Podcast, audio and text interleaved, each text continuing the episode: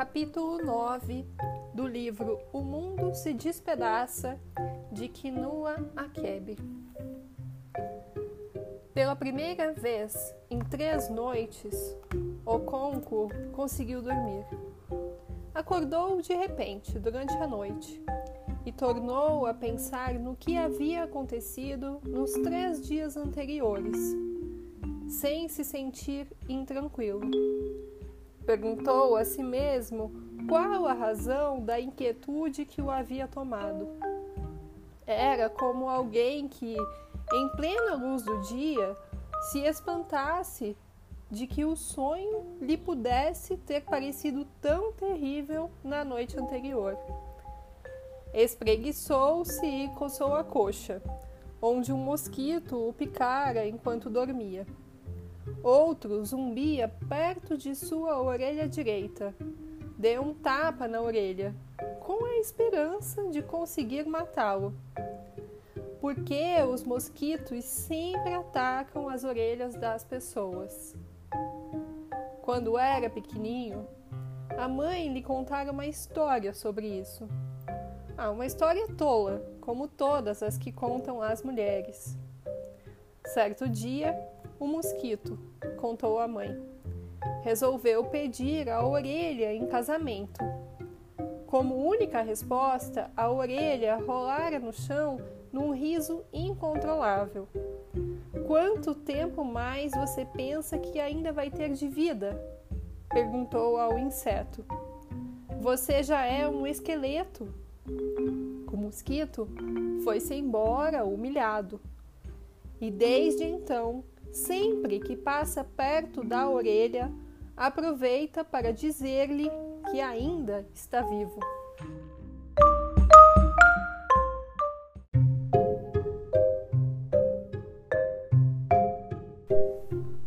O conco deitou-se de lado e dormiu novamente.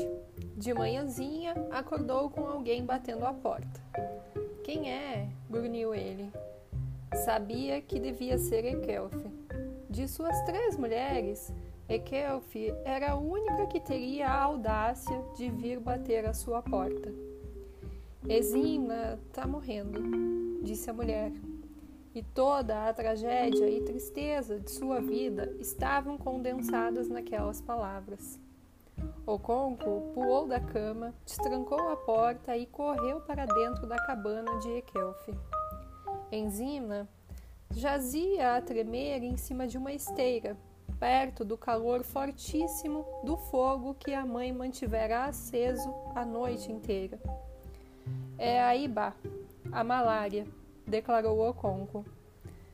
Pegou seu facão e saiu para o mato a fim de apanhar as folhas, ervas e cascas de árvore que serviriam para o preparo da mesinha contra a Ibá. Ekelf ajoelhara-se ao lado da criança doente e de vez em quando colocava a palma da mão sobre sua testa úmida e escaldante. Eximna era sua única filha, o centro do seu mundo. Muitas vezes era Eximna quem decidia que comida a mãe havia de preparar.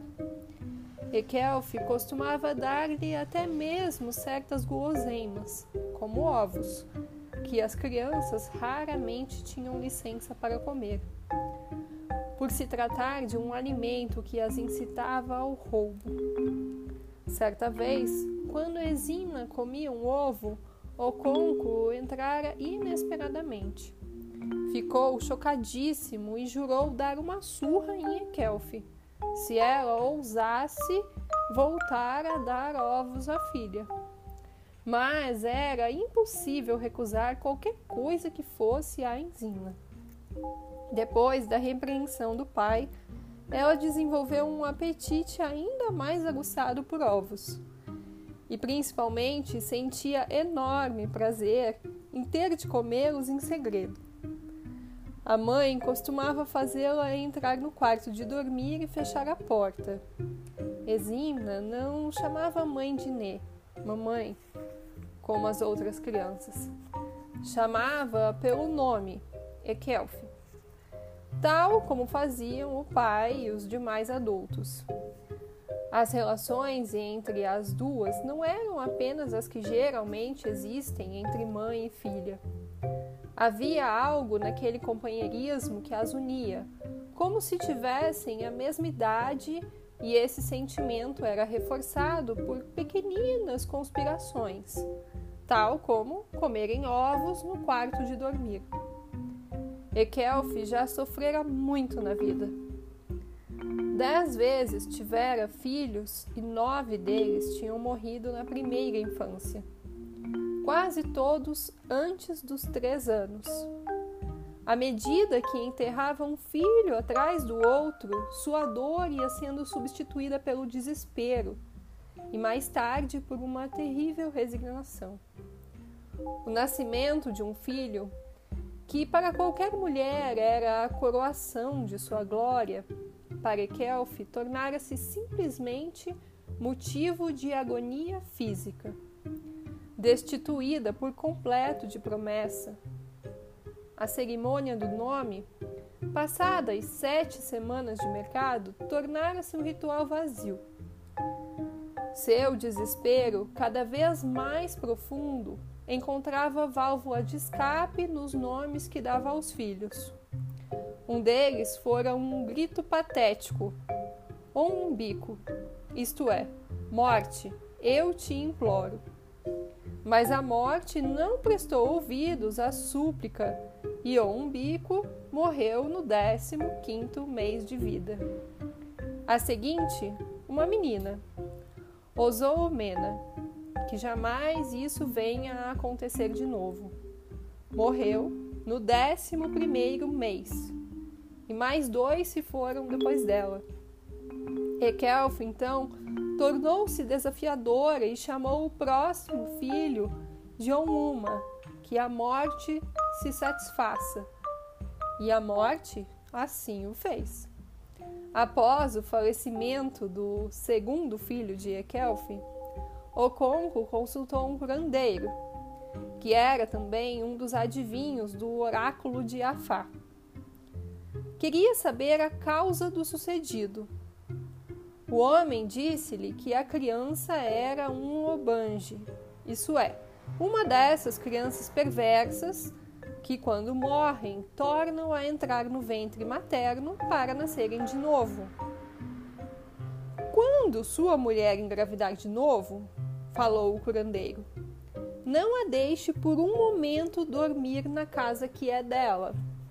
Faça com que vá passar uns tempos em casa de parentes. Desse modo, ela conseguirá escapar às artes do malvado Obange. E esse ciclo maldito de nascimento e morte se romperá.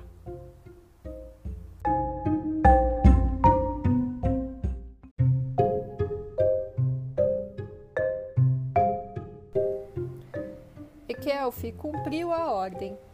Tão logo tornou a engravidar, foi viver com sua mãe em outra aldeia. Lá deu à luz o terceiro filho, que foi circuncidado no oitavo dia após o nascimento. A mulher não voltou ao compound de Oconco senão três dias antes da cerimônia do nome. A criança chamou-se Onkumbico. Quando morreu, o umbico teve enterro apropriado. O Conco mandara chamar outro curandeiro, famoso no grupo por grandes conhecimentos em matéria de crianças obanges. Seu nome era Okabui Uianawa. Okabui era uma figura impressionante, alto, de barba grande e calvo. A cor de sua pele era clara e os olhos vermelhos e flamejantes. Tinha o costume de rilhar os dentes enquanto ouvia aqueles que iam consultá-lo. Fez algumas perguntas a Oconco sobre a criança morta. Todos os vizinhos e parentes que tinham vindo para acompanhar o enterro estavam reunidos ao redor dos dois homens. Em que dia de mercado ele nasceu? indagou o curandeiro. Oiê, replicou Oconco. Morreu esta manhã? Oconco respondeu afirmativamente e só então percebeu que a criança havia morrido no mesmo dia de mercado em que nascera. Os vizinhos e parentes também notaram a coincidência e comentaram entre si que o fato era muito significativo. Onde é que o senhor costuma dormir com sua mulher? Em seu obi ou na casa dela? Perguntou o curandeiro. Na casa dela. No futuro, chame-a ao seu obi. Em seguida, o curandeiro ordenou que não houvesse nenhuma espécie de cerimônia para o enterro da criança. Tirou de dentro do saco de pele de cabra, que pendia no seu ombro esquerdo, uma afiada navalha e começou a mutilar a criança. Depois levou-a para ser enterrada na floresta maldita, segurando-a por um dos tornozelos e arrastando-a atrás de si. Após semelhante tratamento, ela pensaria duas vezes antes de voltar de novo à vida, a menos que fosse um daqueles mutantes teimosos que retornam com as marcas das mutilações, sem um dedo, ou talvez com uma linha escura no local retalhado pela navalha do curandeiro. Na época da morte de Ombico, Ekelf tornou-se uma mulher muito amarga. A primeira, a esposa de Oconco, já tinha àquela altura três filhos, todos fortes e saudáveis. E quando ela acabou de ter esses três filhos, um depois do outro, Oconco abateu uma cabra em homenagem à mulher, como mandava a tradição. E Kelf só desejava o bem dessa mulher. Mas, como era natural, Tanta amargura lhe causava o próprio Ti, que foi incapaz de participar da alegria dos demais. E no dia em que a mãe de Noye celebrou o nascimento dos três filhos com festejos e músicas, Ekelf foi a única pessoa, no meio daquele grupo alegre, a ter o tempo todo o semblante anuviado. A primeira mulher de Oconco levou a mal essa atitude, como costuma acontecer entre as esposas de um mesmo marido. Como poderia ela imaginar que a amargura de Ekelf não se dirigia para fora, contra os outros, e sim para dentro, a entranhar-se em sua alma? Como poderia saber que Ekelf não culpava os outros pela boa sorte que tinham?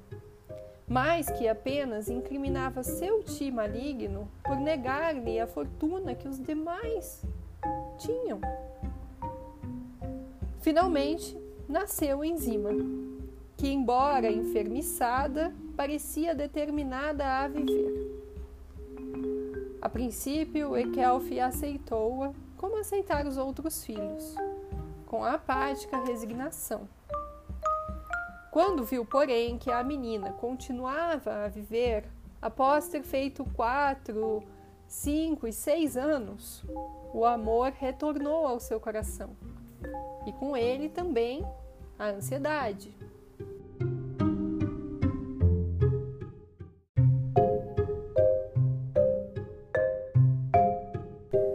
Resolveu cuidar da filha até vê-la em perfeita saúde e nessa tarefa pôs todo o seu ser.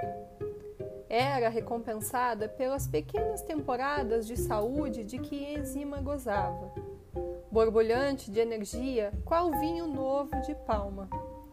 Nessas ocasiões, Ezimas parecia estar fora de perigo, mas repentinamente adoecia outra vez.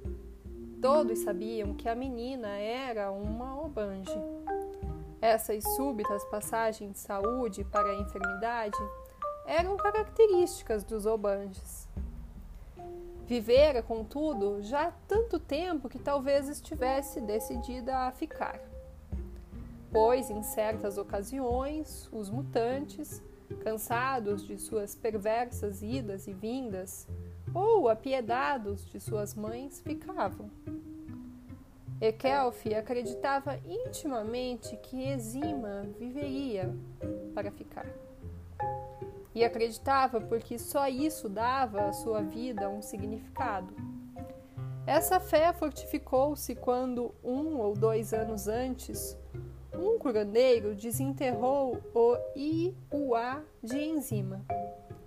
Então, todos tiveram a certeza de que ela haveria de viver, pois rompera-se com sua ligação com o mundo dos Obanges. Ekelf tranquilizou-se.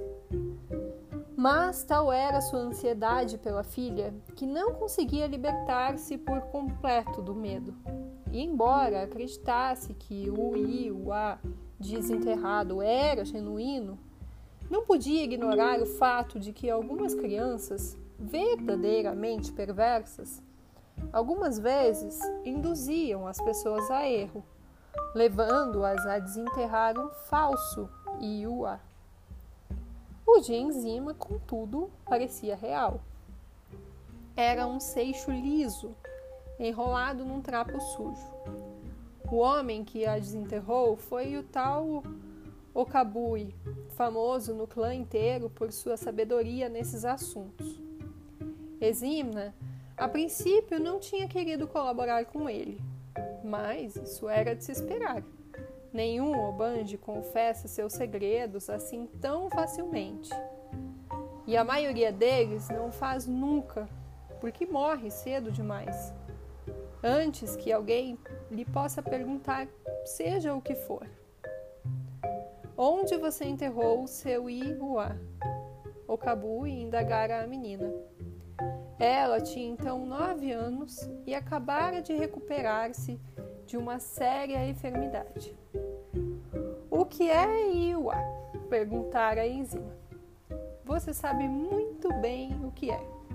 Você o enterrou no chão, em algum lugar, com a intenção de morrer e poder voltar de novo para atormentar a sua mãe. Exima voltou-se para a mãe, cujos olhos tristes e suplicantes estavam postos nela. Responda a pergunta imediatamente, rugiu o conco, de pé ao lado da filha. A família toda se postara ali e alguns dos vizinhos também. Deixem a menina comigo, disse o curandeiro ao Oconco em tom moderado e confiante. E voltando-se de novo para Exima, repetiu: Onde foi que você enterrou o seu Iuá? Onde se enterram as crianças? retrucou ela fazendo com que um murmúrio percorresse os espectadores, até então silenciosos. Então venha comigo e mostre-me o lugar, disse o curandeiro. A multidão começou a caminhar com Enzima à frente.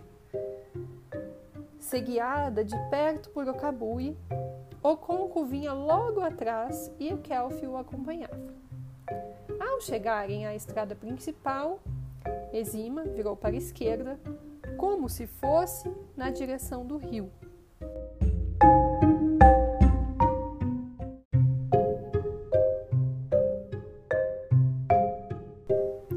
Mas você não disse que era onde se enterram as crianças? interpelou o curandeiro. Não, tornou Exima, cuja sensação de importância se manifestava em seu modo animado de andar. Às vezes, principiava a correr e de repente voltava a parar. A multidão a acompanhava em silêncio. Mulheres e crianças que regressavam do rio com bilhas d'água na cabeça olhavam, tentando descobrir o que acontecera, até que viam o cabui e imaginavam logo tratar-se de algo relacionado com Obanges. Todos conheciam bem Ekelf e a filha, ao chegar perto da grande árvore Udala, Exima virou à esquerda, na direção da mata, seguida pela multidão. Graças à sua pequena estatura, abria caminho através do arvoredo e das trepadeiras com muito maior rapidez do que o resto do grupo. O mato parecia vivo com o caminhar de pés sobre as folhas secas e os gravetos e com o afastar dos ramos das árvores. Exima entrava cada vez mais dentro da floresta, com os acompanhantes sempre atrás dela. Então, subitamente, deu meia volta e começou a andar de novo em direção à estrada. Todos pararam a fim de deixá-la passar e depois continuaram andando em fila atrás da menina. Se você nos fez caminhar toda essa distância à toa, levará uma surra para criar juízo, ameaçou Oconco. Já falei para deixá-la em paz. Sei como lidar com elas, disse Okabui. Exima continuou à frente dos outros até a estrada. Olhou para a esquerda e para a direita e virou à direita. E assim chegaram novamente à sua casa. Onde você enterrou seu I-Uá? Tornou a indagar Okabui, quando finalmente Exima parou diante do Obi do pai. A voz de Okabui parecia inalterada, sempre tranquila e confiante.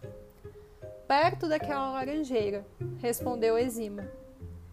E por que você não disse isso antes, sua malvada filha de Akalogi? Explicou Oconco, furioso. O curandeiro ignorou. Venha mostrar-me o local exato, pediu calmamente a menina.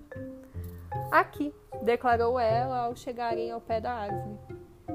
Aponte o lugar com o dedo, solicitou Kabui. Aqui, disse ela, tocando o chão com o dedo.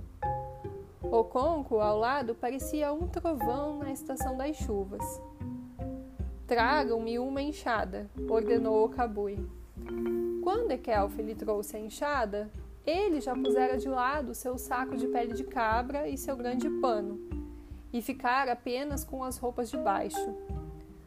Uma longa e estreita tira de fazenda enrolada em volta de sua cintura, como uma faixa, e depois passada entre as pernas, para ir prender-se atrás, por baixo da cinta. Começou imediatamente a trabalhar, cavando um buraco no lugar indicado por Exima.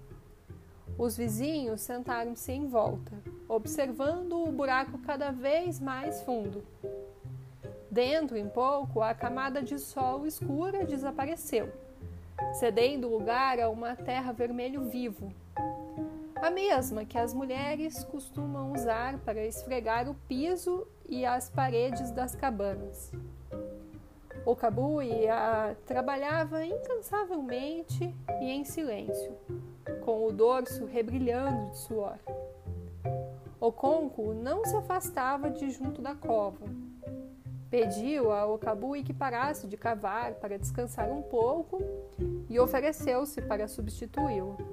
Mas Okabui respondeu que ainda não estava cansado. Ekelf foi para sua morada cozinhar inhames. O marido tirara do celeiro uma quantidade de inhames maior do que a habitual, pois teriam de alimentar o curandeiro. Exima acompanhou-a para ajudá-la na preparação dos legumes. Acho que há folhas demais, disse a menina. Você não está vendo que a panela está cheia de inhames? Ekelf perguntou. Você sabe muito bem que depois de cozidas, as folhas diminuem muito. É verdade, concordou Exima. Foi por isso que o calango matou a própria mãe. Foi mesmo, concordou Ekelf. Ele entregou à mãe sete cestas de verduras para cozinhar, e no fim só haviam três. Por isso ele a matou. Porém, esse não é o fim da história, disse a mãe. Ah, é verdade, disse Exima. Agora estou me lembrando. O calango trouxe de novo sete cestas de verduras e resolveu cozinhá-las ele próprio. E novamente restaram apenas três. Ele então suicidou-se.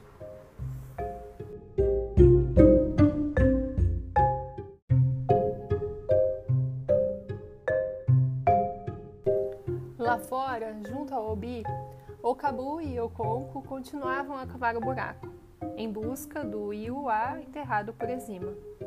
E os vizinhos continuavam sentados em volta, olhando. A cova estava tão funda que já não se podia ver o cavador.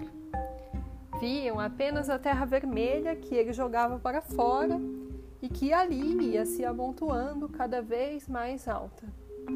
Noie, o filho de Oconco, parava bem à beira do buraco porque queria ver tudo o que se passava lá dentro.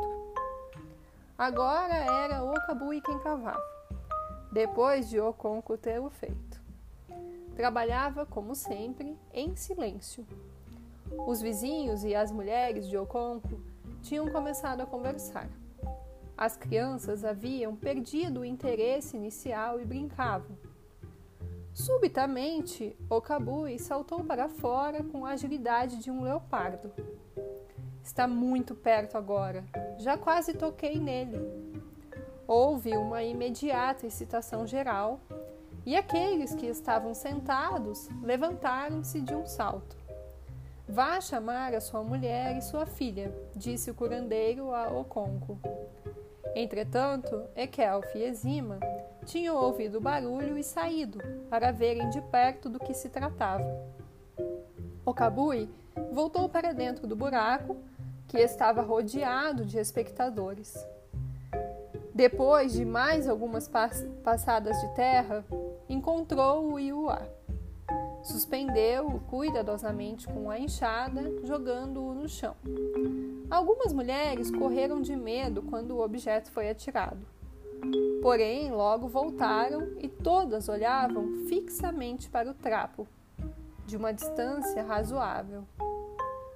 O Cabui emergiu da cova e, sem dizer uma palavra ou sequer olhar para os espectadores, caminhou até o local onde deixara sua bolsa de pele de cabra. Retirou de dentro dela duas folhas e começou a mastigá-las. Quando acabou de engoli-las, pegou no trapo com a mão esquerda e pôs-se a desamarrá-lo. Foi então que o liso e brilhante seixo caiu ao chão. Ele o apanhou. Isto é seu? perguntou a Exima. É, respondeu ela. E todas as mulheres gritaram de júbilo, pois finalmente os problemas de Ekelf haviam terminado. Tudo isso acontecera há mais de um ano, e durante todo esse tempo Exima não tornara a adoecer. E então, repentinamente, começara a tremer durante a noite. Ekelf trouxe-a para perto do fogão estendeu sua esteira no solo e acendeu o fogo. Mas a menina piorava cada vez mais. Ajoelhada ao lado da filha, apalpando-lhe a fronte úmida e escaldante, ela rezara milhares de vezes. E embora as outras mulheres de Oconco dissessem que aquilo não era senão a Ibá, não lhe deu ouvidos.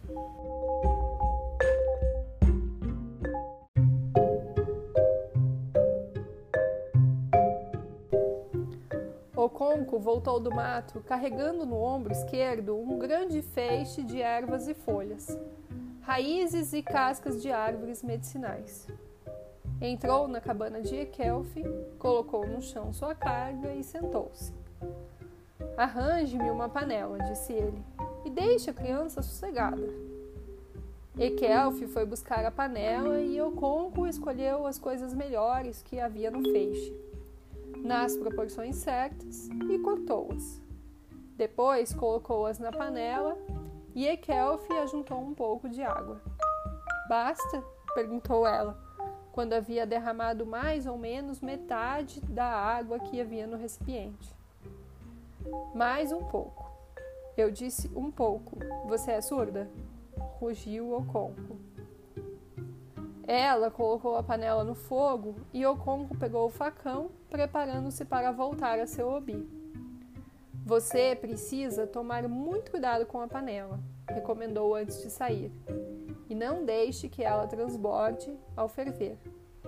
Se isso acontecer, todo o poder da mistura desaparecerá. Saiu em direção à sua cabana e Ekelf começou a cuidar da panela na mesinha quase como se essa fosse uma criança doente. Seus olhos fixavam sucessivamente Exima e a panela, indo de uma para a outra sem parar um só instante. O conco regressou, quando imaginou que o remédio já cozinhara o suficiente. Examinou e declarou que estava pronto. Traga um banco para Exima, ordenou, e uma esteira grossa. Retirou a panela do fogo, colocando-a em frente ao banco. Depois fez com que a filha se sentasse nele, de pernas abertas, por cima da panela fumegante, e a cobriu completamente com a esteira. Exima debateu-se, tentando escapar do vapor forte e sufocante, mas seguraram-na naquela posição. Começou a chorar. Quando, por fim, a esteira foi removida, a menina estava alagada de suor. Ekelf enxugou-a com um pedaço de pano e deitou-a numa esteira seca. Exima, logo em seguida, adormeceu.